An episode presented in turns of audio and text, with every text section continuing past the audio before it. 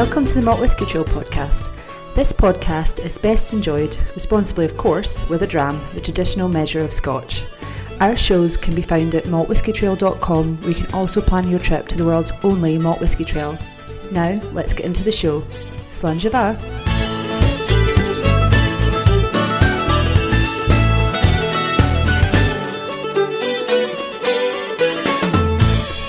This week we head for Strathisla Distillery, the home of Chivas Regal, and also described by many as one of the most beautiful distilleries in the world. Jenna Collins, supervisor at Strathisla, told me why they've built a new visitor centre and showed me around some of the more unusual visitor experiences they have now on offer. Okay, so if you want to follow me into the tasting room, this is where every visitor who joins the traditional tour will finish their experience. And we've spent quite a lot of time and effort in really making this um, an experiential room, somewhere that people really feel immersed in Chivas. Um, in the centre here, we've got three of the whiskies that we taste Strathisla Single Malt 12 year old, Chivas Regal Extra, and Chivas 18. Also, in the tasting, we will taste a grain whisky as well. So, what we do in here is um, we allow our guests to taste Strathisla, and when they're doing that, our Constellation light installation lights up to represent the flavours that they might experience from the flavour wheel pear, toffee, citrus fruits, those types of things. Um, so the room is very dark um, and the light really takes precedent, it's the focus of the room. The four whiskies that we use, we want to tell the story of Strathisla, our single malt distillery, but then also link it to Chivas Regal and what blended whisky is. So everyone that comes here knows the difference between a single malt and a blend, um, how they come to be, and how they're linked, what the links are between Strathisla and Chivas Regal and Chivas Brothers. Strathisla obviously produces its famous single malt, but also it's the home of Chivas Regal. Do you think that people are just as likely to come and visit because of a blended whisky as much as for a single malt? Well, Strathisla Distillery has always been known as home of Chivas. We were the very first distillery that Chivas Brothers bought back in 1950. The reason they bought us was um, they had always used us in the Chivas Regal blend and they wanted to kind of safeguard that so they could continue using Strathisla single malt in it. So when you speak about Chivas Regal, there are obviously many, many different single malts in that blend, but the only one that we can say is consistently in there is Strathisla single malt. So that's why it makes sense to have both Strathisla fans and Chivas fans come here to visit us. Um, also, which surprises what surprises a lot of people that visit Speyside is that single malts only make up seven percent of the Scotch whisky sales all over the world. Blended whisky is really the champion. That's why we're all here and able to have visitor centres and the tourism side of whisky. Um, and there's smaller pockets of people that maybe don't understand what blended whiskey is as a product. It can sometimes be seen as inferior, and that's just lack of education. People don't know that it is as good and that there's such a complex art involved in trying to create Chivas Regal and keep it consistent over the many, many, many years that it's been made. So, what would you say is unusual about Strathisla? Over the years that Chivas Regal's been available, the single malts that are available to go into it has changed, and our master blenders have to work with that. They're making a consistent product over the years with an ever changing array of ingredients, and that really is an art. That's something that should be appreciated and kind of celebrated. Um, so, what we want to do is take those people who are unsure of what blends are and why they should like them and maybe think that they shouldn't, and let them know what a blend is. And hopefully, they, they may go home and still drink single malts, but they appreciate that Chivas Regal and Royal Salute and Ballantine's have their place on that whisky shelves.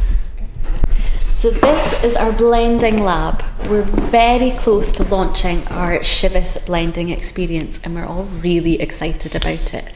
We're going to be the only distillery in the area that allows our visitors to come in and make their own blended whisky and take a small bottle of that away with them.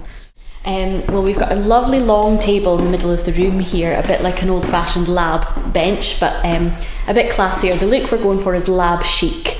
um, if you can picture that. We've got these beautiful separatory funnels. Um, so they're kind of cone shaped funnels that we've got our whiskies we're going to use for the blending in them. All that I'm going to tell you that they are is a grain whisky and four single malts. We're not going to reveal what the single malts are because the nature of blending is that one distillery might be mothballed and therefore we might need to use two or three different distillery single malts to replace that flavour profile in a blend. So, what we want to say is which distillery they're from isn't necessarily important, but the fact that we've got one that's fruity, one that's creamy and smooth, one that's slightly smoky, that's the important things. It's the flavours that we've got to work with. Um, they are sitting in a beautiful brass funnel. Um, it looks really quite impressive. Then we've also got in front of us some um, conical flasks, some measuring cylinders, some tasting glasses. Um, and the guests are really invited to, they're going to take a 20 cl version of their blend away with them. We want them, we would give them advice to use maybe 60 mils, something like that, of the grain whisky. Maybe only one or two mils of the smoky whisky if they want to keep it as a kind of typical Speyside blend like Chivas is but it's up to them. They can make a blend to their flavour. So they'll have the chance to taste each of the five whiskies they're blending with and then go for it. Put in some grain, add a wee bit of the smoky whisky, add a wee bit of malt too, taste it, see if they like it. We're going to advise people to make what we're going to call a pilot blend, so maybe a 50ml or 100ml version, see if they like it make any tweaks, maybe add a bit more smokiness if that's what they like, and then make it up to their 200ml blend that they can take away in their bottle. They can call it whatever they like as well. Just by looking around the distillery, you can see it's absolutely packed full of tradition. It's got a long history. Could you tell us a little bit about it? So we're the most photographed distillery. Um, we're absolutely beautiful, um, and we're also the, the oldest continuously working distillery in the Highlands of Scotland. So the distillery is small. Um, it has lots of little nooks and crannies. The mash tun's tiny. We've got four sets of stills that you walk right past, and um, you can get into the real inner workings of it. Um, I mean, all distilleries have their place. You could go to the Glenlivet distillery, which is also part of Chivas Brothers, and see a beautiful example of a new modern distillery, which is equally breathtaking. But then come to us and you see the other side of the coin, the traditional distillery. Um, going back to kind of years ago, you can still see where the coal fire would have been for the stills.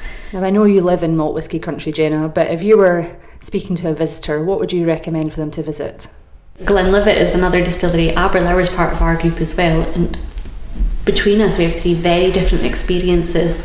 And if you were to go to all three, it would give you a perfect insight into the industry, the distilleries, old and new.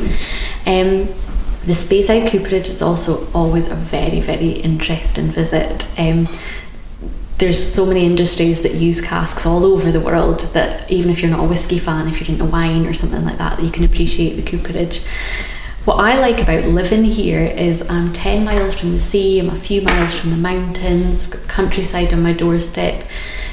It doesn't really matter what you're into, you can find something to do.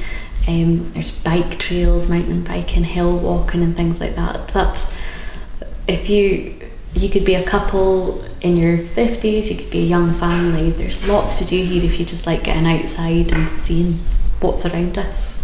So, what would you say to the single malt enthusiasts who would be less likely to come and visit a distillery if it was making a blended whisky as well as a single malt? I would absolutely still encourage them to come to Strathisla because Strathisla single malt is beautiful, and I promise I'm not biased. it is my favourite single malt, and Single malt fans mostly love to find a hidden gem that their friends and family at home don't know about. So most of them will not know about Strathisla. So they can come here, taste, buy a bottle of Strathisla single malt and be the one to take it home to their friends to say, look at this little hidden gem that we've discovered. But equally, that single malt fan's partner and family maybe have no interest in whisky they can come and really understand the industry that, that's behind it. It's not just about drinking. Whiskey's a massive employer in the area. It has been for hundreds of years, and it's it's fascinating. Um, they can nose the whiskies. They don't even have to drink it, but we find nosing them, and people are like, oh my goodness, I can now actually smell the difference between these two. Um, so yeah, you don't have to be a whiskey fan to come here. It's still a fun, enjoyable kind of experience that opens your eyes to things.